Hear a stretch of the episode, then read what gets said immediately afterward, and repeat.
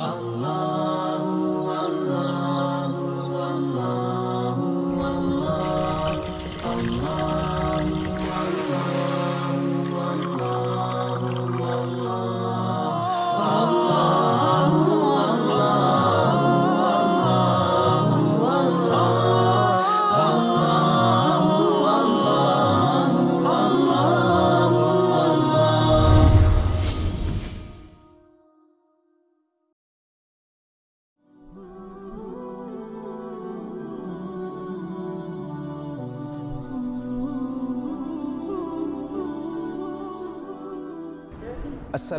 Assalamualaikum warahmatullahi wabarakatuh.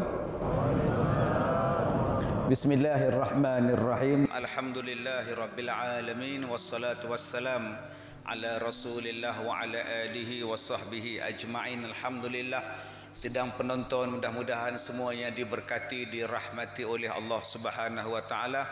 Pada kali ini kita bersiaran dari Masjid Al-Hidayah Kelana Jaya. Terima kasih kepada semua ahli-ahli jawatan kuasa masjid dengan yang pentingnya tuan nazirnya, tuan-tuan imamnya, seterusnya ahli-ahli jemaah mudah-mudahan diberkati, diberkati, diberkati oleh Allah Subhanahu wa taala. Tuan-tuan, hari ini kita membicarakan tentang dunia yang dikejar. Akhirat pula yang lari meninggalkan kita. Kita akan membicarakan tentang dunia. Sebab ada orang datang bertanya kepada saya dia kata ustaz, kenapa Allah menciptakan dia? Macam-macam tuan-tuan dan orang ni sebab tu kadang-kadang kalau orang telefon saya nak angkat tak angkat nak angkat tak angkat. Kadang-kadang nak balas mesej tu pun takut nak balas tuan-tuan. Soalannya yang bukan-bukan. Ada soalan yang tanya pada saya ustaz ya air mani itu najis atau tidak? Saya jawab dia tidak najis. Okey soalan saya kalau tidak najis boleh tak buat wuduk? Saya jawab kumpulkan dulu dua kolah kemudian awak telefon kita. Kita jawab. Jadi kadang-kadang soalan macam itu saya jawab macam itulah tuan-tuan. Pelik-pelik punya soalan. Soalan yang dia tanya ustaz saya tidak pernah diminta oleh saya tidak pernah minta Allah menciptakan saya.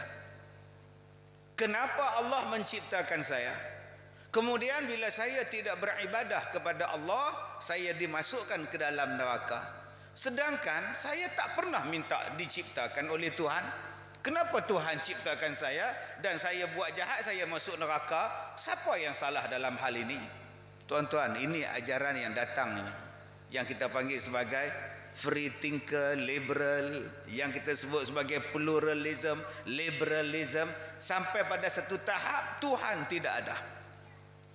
Dia kata Allah menciptakan dunia, kemudian kita duduk dalam dunia, kemudian kita diajar jangan mencintai dunia. Apa punya ajaran ni ustaz? Kalau kata jangan cinta dunia, jangan buat dunia dan jangan buat manusia, tak jadi hai. Allah dia kata Allah yang buat dunia, kemudian Allah pesan jangan cinta dunia. Saya kata dekat dia abang, jawapan yang abang soal, soalan yang abang soal itu kalau abang menuntut ilmu abang akan dapat dalam majlis-majlis ilmu.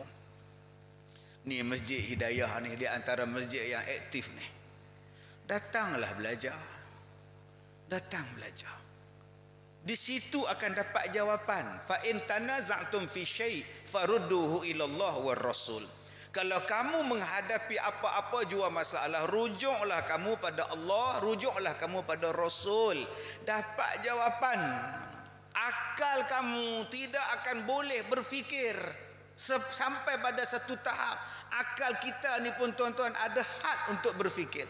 Ada benda yang kita tak boleh tak boleh nak fikir. Dah bila kita cakap macam itu oh ustaz dah menolak keintelektualan akal kata dia. La ilaha illallah. Saya jawab senang ya. Allah menciptakan malaikat daripada cahaya. Macam mana cahaya boleh jadi malaikat? Boleh beritahu tak boleh beritahu. Akal hanya boleh mengatakan bahawa manusia itu terjadi daripada air. Soalan dia, macam mana air boleh mengeluarkan suara? Macam mana air boleh jadi jantung? Macam mana daripada air benih boleh jadi darah, daging dan sebagainya? Akal tak boleh buat. Sebab apa? Sebab itu adalah kuasa yang maha besar Allah subhanahu wa ta'ala. Begitulah Allah ta'ala menciptakan dunia. Bukan maknanya Allah suruh kita benci dunia secara total. Benci dunia segala secara terus menerus tidak. Ad-dunya mazra'atul akhirah. Dijadikan dunia ini tempat bercucuk tanam supaya kita dapat menuai hasilnya di hari kiamat. Tak salah. Habis itu yang salahnya apa Ustaz? Sebab tu saya jawab tadi. Nak tahu dunia yang betul, dunia yang salah, duduk dengan majlis ilmu. Al-ilm bitta'alum. Ilmu itu dengan belajar. Ilmu itu ialah dengan menuntut ilmu. Nak dapat ilmu kena mendadah kitab. Nak dapat ilmu kena belajar. Bukan nak dapat ilmu main game. Nak dapat ilmu pun ilmu bukan duduk tepi kolam ikan. Dah bukan duduk tengok TV saja tuan nak dapat ilmu ni duduk tadah kitab yang tak ada kitab ni pun belum tentu dapat ilmu. Kalau dia dapat tiang boleh menyandar pula kompom tuan-tuan. Gini tidurnya. Tak apa dia dapat wallahu alam. Ni bukan di sini ni di di Afrika ni. Dia kata Ustaz saya tak tidur Ustaz. Memang kamu tak tidur dalam majlis ilmu tapi kamu berbual. Tak dapat juga ilmu. Dia berbual dengan rakan dia sama derah dengan ustaz yang ceramah. Bila nak dapat ilmu ni tuan-tuan? Baik, kita tengok dunia. Apa dia dunia? Apa kata Allah? Wa mal hayatud dunya illa la'ibun wa lahun. Dan tidaklah dunia itu melainkan permainan dan tipu daya. Nombor satu Allah Ta'ala sebut dunia ni apa? Permainan la'ib. Permainan. Walahun dan tipu daya.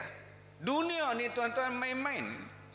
Macam abang-abang hari ni datang ke masjid serika baju jubah ni Allah. Setengah jam duduk serika. Semayang, semayang, semayang balik rumah kedut balik. Kalau fikir kan baik tak ya serika.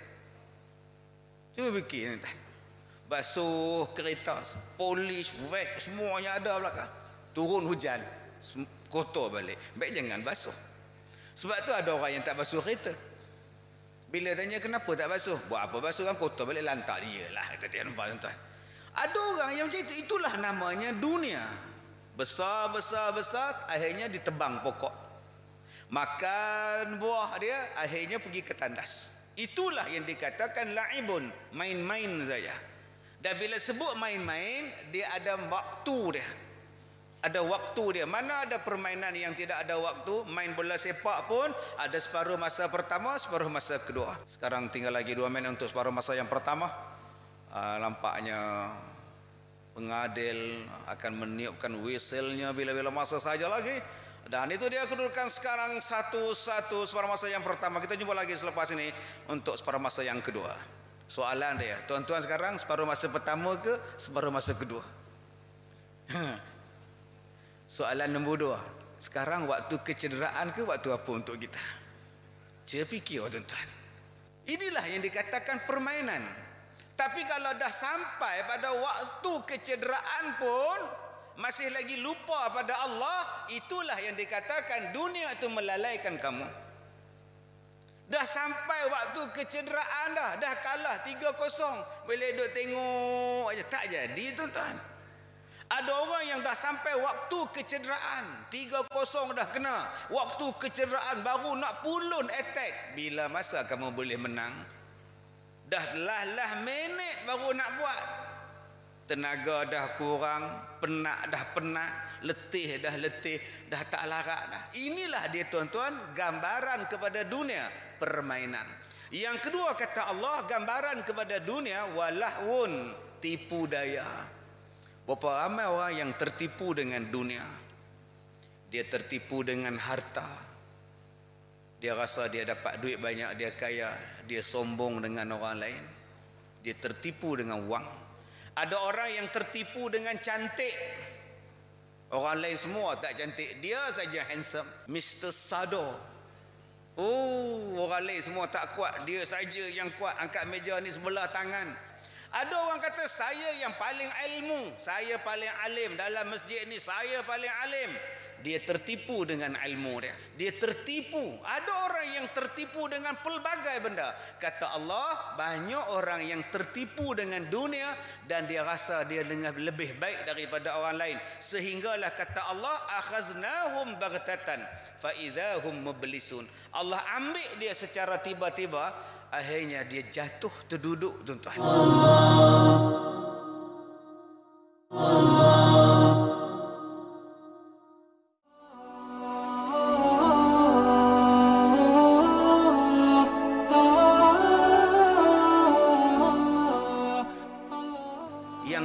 apa dia dunia kata Nabi Muhammad sallallahu alaihi wasallam dunia ni hudrun dunia ni adalah satu benda hijau yang sangat cantik. Buah hijau yang sangat cantik. Sekarang saya nak sebut pada tuan-tuan buah mempelam ya. Dah. Tuan-tuan sekarang akak-akak gambarkan buah mempelam. Kulit warna hijau. Saya baru sebut buah pelam. Kak dah telan elio dah. Belum lagi saya cerita ambil pisau potong kulit kupas dia bunyi keluar pula air dia. Balikkan kompom singgah dekat pasar raya gergasi. Dia beli tuan buang pelang begitulah dengan dunia. Cantik cantik cantik cantik seronok. Tambah hidup zaman sekarang tuan-tuan lagi seronok. Nak banding kita hidup zaman 50-an seronok apa? 50-an kalau kita menyanyi tuan-tuan seronok tak mana? Suara semua aduh macam mana boleh jadi penyanyi? Kita dengar pun takut. Di bawah bulan purnama aduh zaman tu 50-an punya lagu. Tuan-tuan cuba tengok hitam manis, hitam manis. Dulu sekarang cuba tuan-tuan tengok lain tak? Muzik macam-macam. Uh, seronok. Akak-akak dulu cuba tengok TV hitam putih. Seolah-olah dalam dunia ni dua warna aja, hitam dan putih.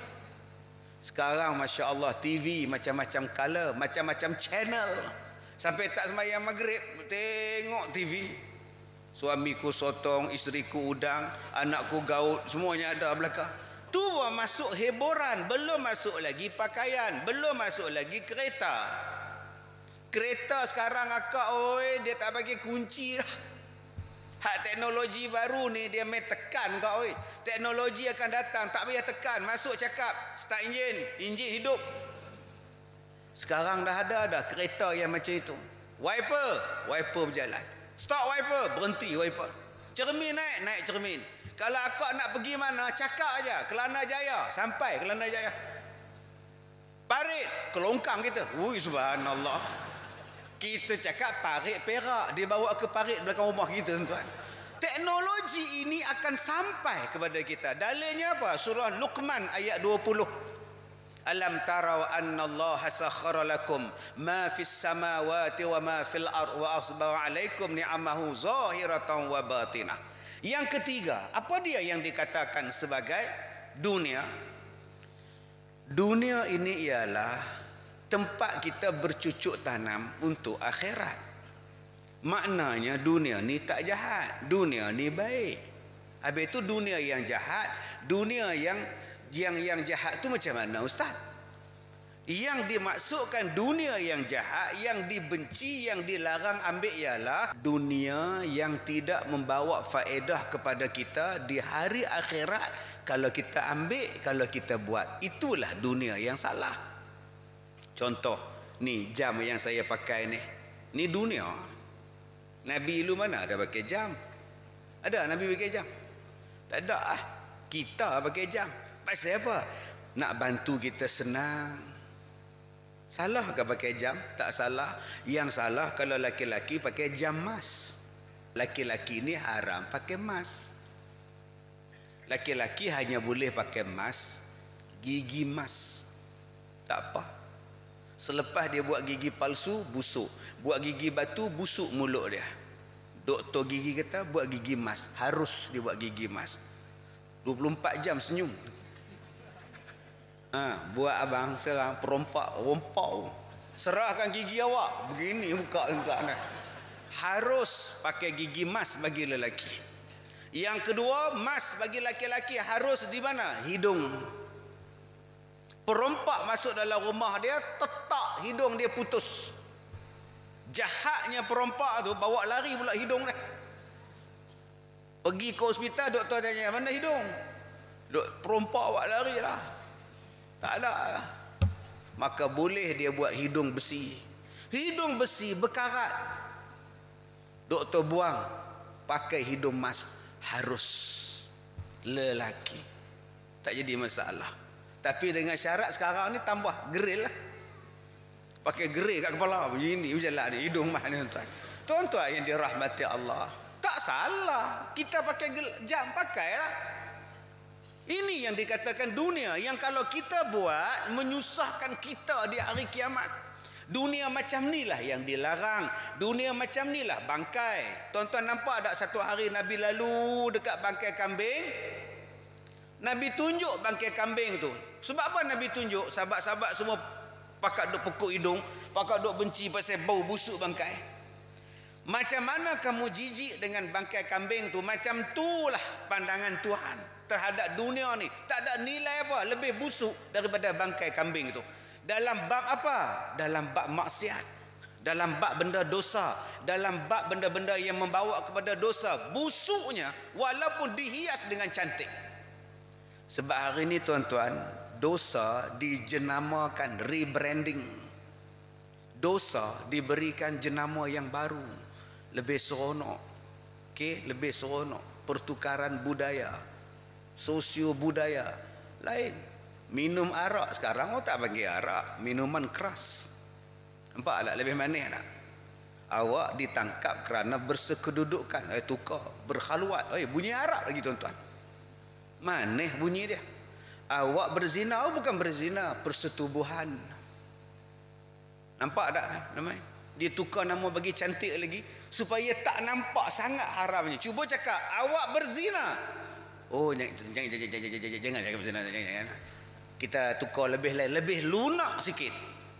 Takut kita tuan-tuan hari ini apabila perbuatan-perbuatan dosa dipandang hias dengan cantiknya diberikan kecantikan. Cantiklah macam mana pun benda dosa lebih buruk daripada bangkai tadi. Jadi buat apa kita bangga dengan benda-benda dosa? Dosa duk bangga lah tuan-tuan. Sebab hari ni jadi trend. Bila nak kahwin, dia buat trend. Ada orang yang buat style Bollywood. Kahwin kat hotel, buat style Bollywood. Semua penari dengan dengan pengantin sekali. Kaduk menari semua. Polis tembak, tarak kena, dua menari semua. Akad nikah di masjid. Naik qadi pakai jubah, saksi pakai jubah. Hah, yang perempuan duduk bersimpu atas bantai apa semua tu elok duduk di masjid siap baca doa lagi habis-habis akad nikah dua-dua pula semayang lepas tu baru bersalam pada salam setiap hari dah sebelum kahwin ni nak batai semayang batai pula dah malam tu buat kenuri di hotel berapa ramai hari ni tuan-tuan yang bawa style British yang bawa style English yang bawa style Bollywood yang bawa tak tahu style apa Oh banyak yang dosa. Oh banyak yang dosa. Dia susun gelas arak tu buat piramid. Kemudian dia tuang arak daripada atas, turun arak tu ke bawah. Kemudian penonton semua pakat minum. Haram. Dia kata, oh ni Ustaz saya buang untuk kawan-kawan saya yang bukan Islam lah. Yang mana Islam, air sirap. Tapi hang yang anjurkan kami sekali duduk dalam majlis hang, kami pakat duduk tengok, pakat duduk tepuk sekali. Inilah nama dia dunia yang dibenci. Dah elok dah buat benda yang baik, tapi pak siapa campur dengan benda yang haram? Wala talbisul haqqa bil batil. Jangan campur yang hak dengan campur dengan yang batil. Allah tak bagi tuan-tuan. Benda ini yang Allah Taala sebut di dalam Quran surah Hud Balik tuan-tuan buka surah Hud Allah Taala sebut pada ayat yang ke-15 ayat yang ke-16 man kana yuridul hayat hayatad dunya wa zinataha nuwaffi ilaihim a'malahum fiha wa hum fiha la yubkhasun Allah Taala sebut apa? Man kana siapa daripada kalangan kamu? Yuri yuridul hayatad dunya berkehendak kepada kehidupan dalam dunia. Wazinataha dan segala perhiasan yang ada di dalamnya. Nuwaffi ilaihim kami akan cukupkan. Maknanya kata Allah dia akan dapat. Allah akan bagi kepada dia. Nuwaffi ilaihim a'malahum fiha wa hum fiha la yubkhasun. Dia dapat sungguh kata Allah Masya Allah Siapa yang nak segala benda dalam dunia ni kata Allah siap dengan perhiasan dapat. Kamu nak banglo besar, kamu nak ada kereta besar, kamu nak ada jet, kamu nak ada helikopter pun aku bagi. Kamu nak ada pulau pun aku bagi kata Allah. Sebab kamu berkehendak pada dunia. Maka pada masa itu tuan-tuan dia tak kenal mana halal, mana haram. Inilah dunia yang akan menyusahkan dia di hari kiamat. Tak salah tuan-tuan kita jadi kaya. Sebab ada orang kata ustaz, betul ke kita ni kalau kaya, kita lambat masuk syurga? Orang yang paling kaya ni paling lambat masuk syurga. Kalau gitu semua jadi miskin. Kalau semua orang miskin, siapa nak tolong nak yatim? Kalau semua orang miskin, siapa bina masjid? Kalau semua orang Islam miskin, siapa yang nak dengar cakap orang negara orang negara yang miskin? Kalau orang Islam ni miskin tuan-tuan, siapa nak hormat? Kalau siapa kita ni miskin, nak pergi haji macam mana? Kalau kita semua ni miskin, macam mana nak pergi zakat? Habis itu Ustaz, jadilah kaya. Tetapi kaya itu untuk mencapai dunia, untuk mencapai akhirat. Janganlah kita terperdaya, jangan jadi kaya, nanti lambat masuk syurga. Habis itu jadi miskin.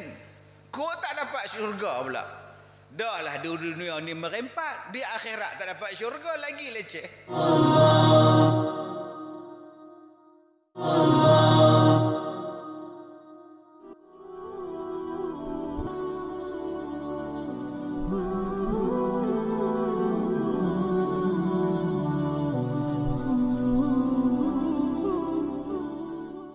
Saya selalu orang duk cerita tentang kutipan derma.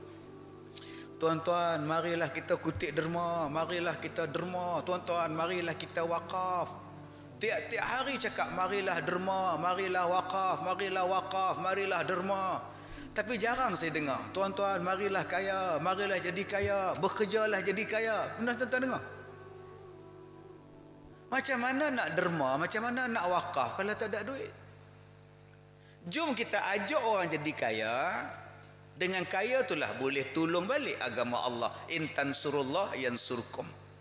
Masalah kita hari ini, bila orang kaya, kita pandang jahat. Cuba tuan-tuan tengok pandangan kita terhadap orang kaya. Cinta dunia, kaya. Tu cinta dunia, jahat. Pak siapa yang orang kata jahat tu kaya? Sebab pengaruh televisyen dan drama. Cuba tuan-tuan tengok tahun 50-an, orang buat filem yang jahat tahun 50-an siapa? Orang kaya Marzuki. Anak dia perempuan nama Azizah bercinta dengan Amran penarik beca. Dipukulnya Amran tu. Pasal orang miskin. Akhirnya orang kata jahat. Ni cerita penarik beca. Melekat dalam pemikiran kita. Yang jahat tu, jahat tu orang kaya. Yang kedua, orang jahat ni siapa? Orang kaya. Pasal apa? Miskin. Pasal apa? Pasal kedekut. Tak percaya cuba tengok labu-labi. Tuan Haji, ada budak-budak, ada cikgu sekolah minta derma Tuan Haji. Apa derma? Katakan aku demam. Nampak tuan? Demam terus. Disebut yang kaya tu kedekut. Ha. Berapa Tuan Haji? Berapa kita nak bagi ni? Bagi seringgit sudah. Budak-budak tak boleh pakai dia banyak-banyak. Kata dia. La ilaha illallah. Tetapi digambarkan pula yang bagus tu siapa? Yang miskin. Sampai sekarang pahaman ni melekat. Tak percaya tuan-tuan tengoklah drama buku tujuh. Yang jahat tu siapa? Tanzri. Yang jahat tu siapa? Datin. Yang jahat tu siapa? Datuk. Tak bagi anak kahwin. Jahat betul Datin ni. Tambah kalau opah dia pula Puan Sri. Lagi jahat tuan-tuan. Melekat dalam pemikiran kita. Cubalah kita ubah orang kaya berapa banyak yang baik. Abdul Rahman baik, Usman baik. Kenapa tak digambarkan orang kaya tu baik? Ni di masjid ni berapa ramai orang kaya. Cakap saja kami nak buka puasa. Dia bagi 10 malam iftar. Cakap saja masjid kita ni kurang sejuk ekon. 10 saya bagi ekon. Tu dia. Kita nak buat korban. 50 ekor saya bagi. Apa dia? Ayam. La ilaha illallah. Tuan-tuan ayam dia buat korban. Ni di masjid kita ni. Ni contoh. Contoh yang ni yang kita nak akhirat yang kita kejar dengan cara apa? Dengan cara nikmat yang Allah Taala bagi dalam dunia kita ambil, kita gunakan untuk cari akhirat. Yang ni yang bagus.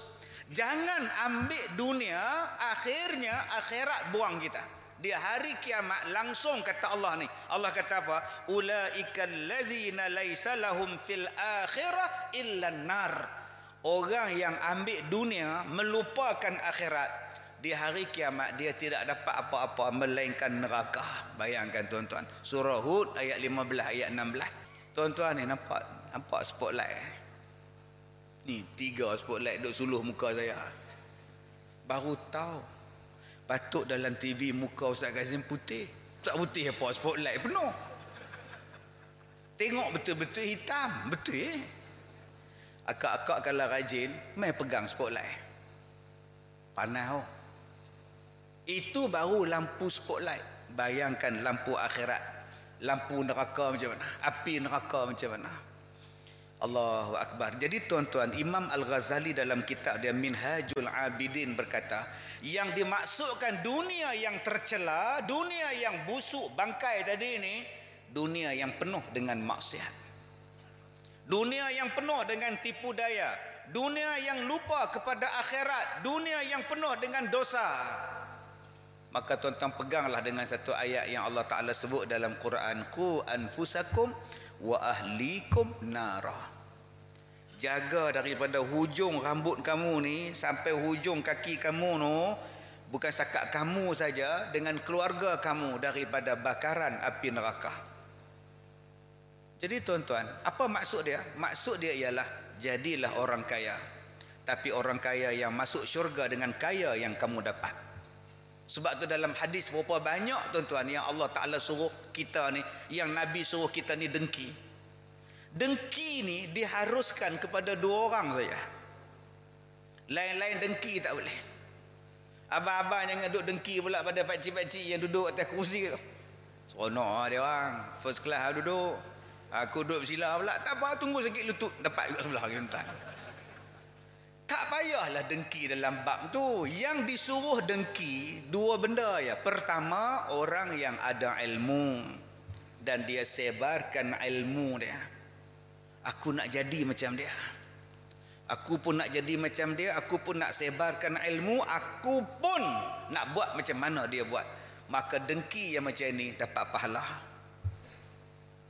Kita ni tuan-tuan dah 25 tahun masjid. Masjid ni 25 tahun. Lama oh, 25 tahun. Ustaz yang mengajar kita tu, dia belajar dekat Mesir 3 tahun. Dia mengaji dekat Mesir 3 tahun. Dia mengaji dekat Malaysia 7 tahun. 7 campur 3 baru 10. Dia jadi ustaz. Tuan-tuan mengaji di masjid ni dah 25 tahun. Sepatutnya siapa jadi ustaz? Tak pernah faham, faham. Tak faham sudah. Patut tuan-tuan jadi ustaz. Sebab tuan-tuan tak ada kitab lagi lama pada ustaz. Kalau dia boleh mengajar, kenapa aku tak boleh mengajar? Tuan-tuan dengkilah pada ustaz tu. Aku pun nak mengajar macam dia. Tapi ustaz, saya tak boleh bercakap. Saya tak lancar bercakap. Saya tak pandai bercakap. Berapa banyak orang yang pandai bercakap tapi tak pandai menulis. Tetapi berapa ramai orang yang pandai menulis tapi tak pandai bercakap. Bila menulis tuan-tuan cukup sedap kita baca tulisan dia. Bila suruh ceramah uh, uh, dalam buku dia tak ada pula uh, uh, uh, banyak. Pasal apa bila dia ceramah uh, uh, uh, banyak? Sebab kemahiran manusia Allah bagi ni adil. Ada orang yang bila dia bercakap sedap tapi bila dia menulis tak sedap. Ada orang yang bila menulis bacanya tak puas tapi bagi dia bercakap jemu betul dia bercakap. Inilah dia tuan-tuan. gunakan kedudukan tuan-tuan untuk menyampaikan ilmu. Tak boleh berceramah tuan-tuan menulis buku. Tuan-tuan menyebarkan ilmu. Allamahu ilman allamahu wa nasyarah. Tujuh benda yang dapat pahala berpanjangan. Ni tujuh awal-awal Nabi sebut ilmu yang dipelajari dan disebarkan Jom tuan-tuan kita ambil dunia dunia ilmu. Tak salah. Saya tuan-tuan hidup saya ni mengajar orang. Dunia mengajar orang. Tapi bila orang tanya saya, "Bala ustaz main naik kereta apa?" Saya naik kereta vampire. Ai ingat naik motor.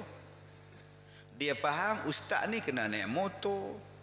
Kalaulah saya naik motor Honda Cup daripada Ipoh datang ke Lana Jaya ni, agak-agak berhenti beberapa kali tuan-tuan. Dengan sakit pinggang habis minyak. Oh ustaz cinta dunia pakai kereta vampire. Dah pakai tu supaya senang tidur. Bukan sakat saya senang tidur driver-driver senang tidur tuan-tuan.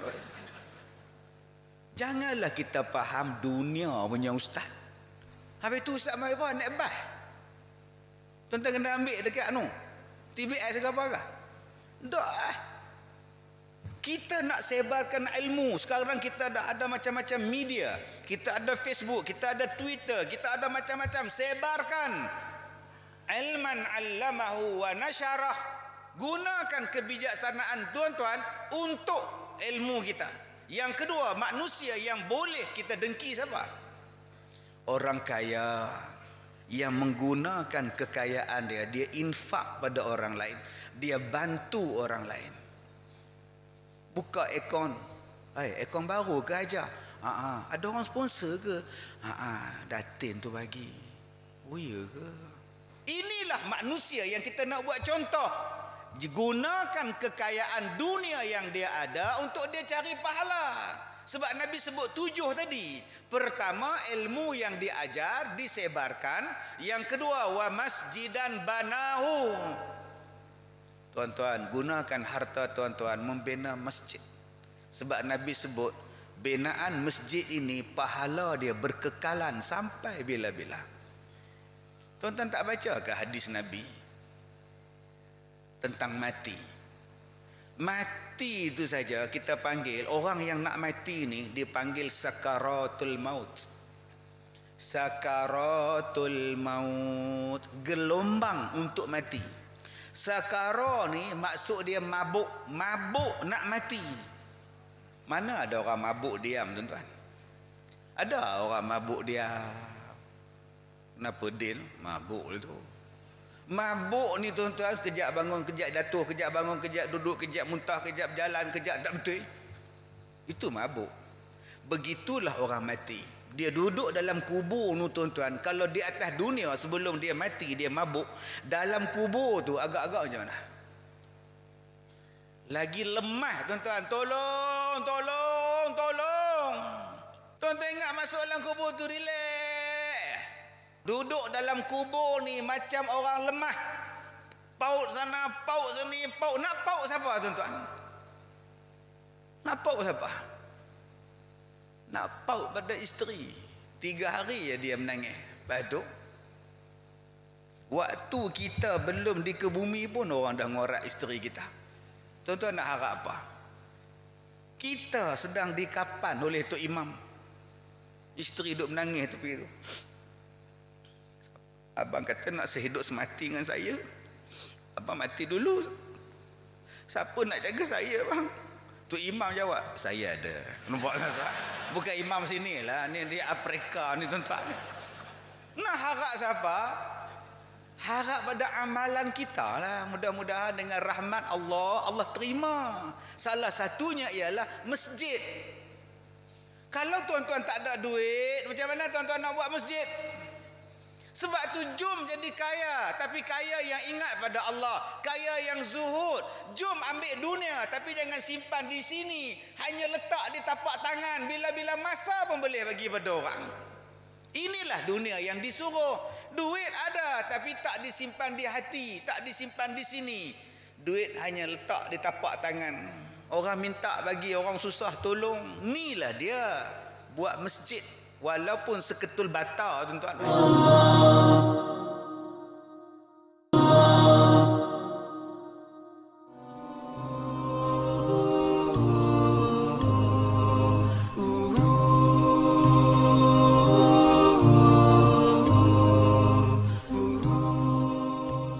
Yang ketiga apa dia? Wa mushafan warathahu.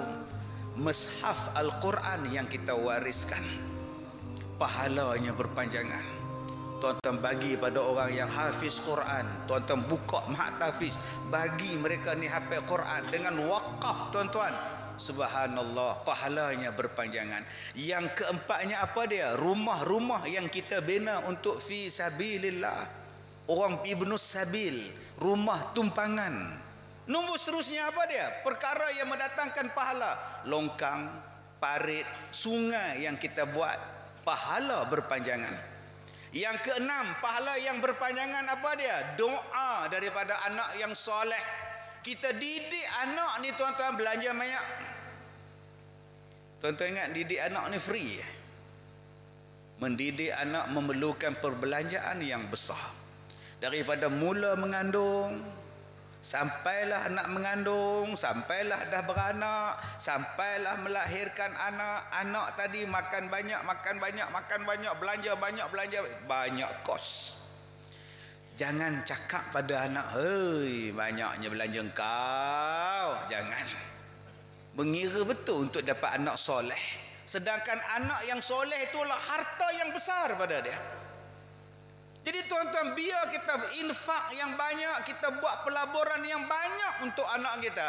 Janji dia jadi anak soleh.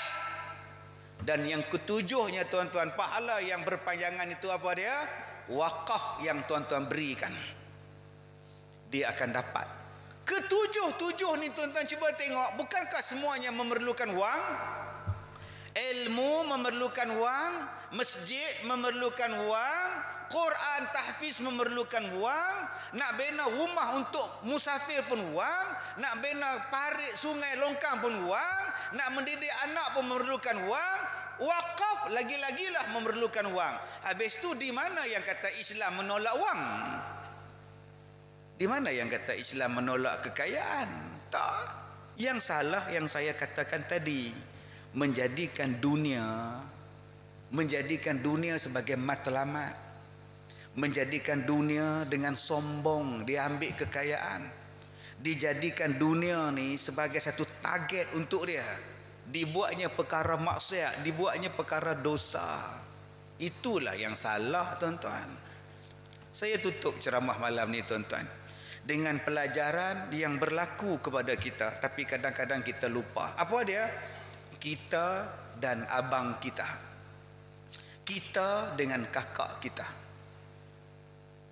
Abang kita satu hari bapa usung naik di atas bahu bapa. Mak abang buat apa tu? Abang kau nak bersunat. Bomba tembak brrr. akhirnya bersunat bergantung kain pelekat di rumah. Kita pun tanya abang kita bang mana sunat? Sakit tak huh sakit tahulah kamu tu huh sakit macam mana rasa bersunat? Lepas dua tahun kita pula bersunat. Abang pula tanya, macam sakit? Mana sakit? Nipu bagi takut orang. Macam kerengga ketik je. Ha, nampak? Pengalaman dia kita dah jumpa dah. Tak lama lepas tu abang dia naik atas pengantin, atas pelamin. Renjes, renjes, dipilih. Dia mengendak kot tingkap. Macam mana kahwin eh? Kata dia. Lama lepas tu dia pula kahwin. Oh macam ni kahwin. Kalau aku tahu seronok lama dah aku kahwin. Lepas tu tuan-tuan. Abang dapat baby. Cukur jambul. Macam mana bang? Seronok ke jadi ayah? Engkau jadi ayah ni kau tahulah. Berdebur-debur tu. Uh, aku berdebur tu. Aku masuk berdekat hospital tu. Nurse suruh aku azan. Aku berdebur-debur. Habis tu, aku tak raya. Allahu Akbar Allah. Punya berdebur tadi. Tak lama lepas tu, kita pula tuan-tuan. Dapat baby. Macam ni berdeburnya. Kita pula orang suruh azan. Kita bukan takbir raya lah. Takbir. Dengan satu suruh masjid. Satu-satu hospital takbir tuan-tuan. Udah berdebur-debur lain pula. Tak lama lepas tu abang kita meninggal. Yang ni pengalaman abang yang belum kita jumpa. Pengalaman lain abang kita, semua kita dah ikut. Pengalaman meninggal je belum rasa. Dan pengalaman meninggal ni abang tak boleh bagi tahu. Boleh tuan-tuan orang meninggal buat ceramah perdana. Ceramah perdana di ambang kematian disampaikan oleh Allah Yerham. Begini ceramah tuan-tuan. Saya meninggal tahun 2002 tuan-tuan. Ada tuan-tuan? Kita lah yang menanggung kita sendiri. Jahatkah kita, baikkah kita dalam dunia? Nun, di bawah kau dapat akhirat. Jadi tuan-tuan kalau nak baik di sana, jadilah baik di sini. Waktu kita berada di ambang kematian, sekujur badan berselimut putih, rebah bersemadi sendiri, mengharap kasih anak dan istri, apa mungkin pahala dikirim. Bila kita berada di situ tuan-tuan, kita minta pada Allah, Ya Allah, boleh tak tangguhkan sekejap mati saya? Ya Allah tangguhkan sekejap mati saya ya Allah. Tolonglah ya Allah.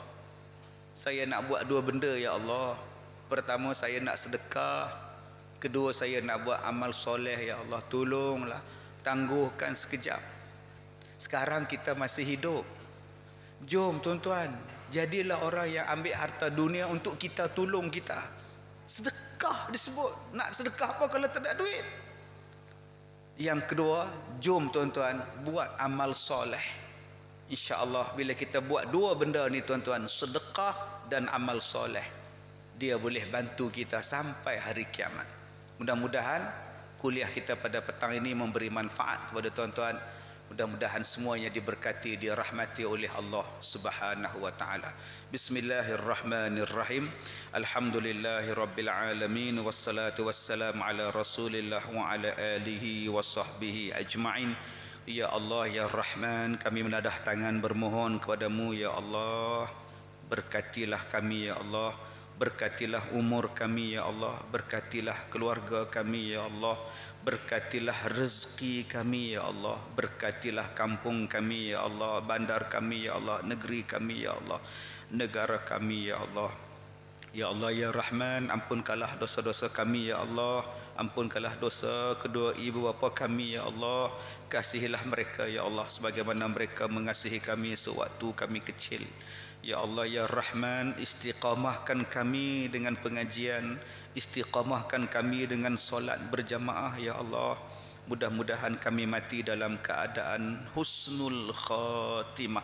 Ya Allah peliharalah iman kami ya Allah. Peliharalah hati kami ya Allah.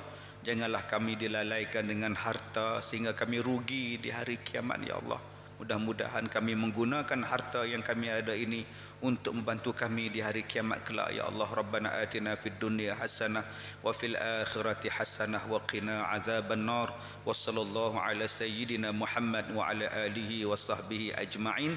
Walhamdulillahi rabbil alamin. Saya minta maaf jika terkasar bahasa. Wabillahi taufiq wal hidayah. Assalamualaikum warahmatullahi wabarakatuh. Allah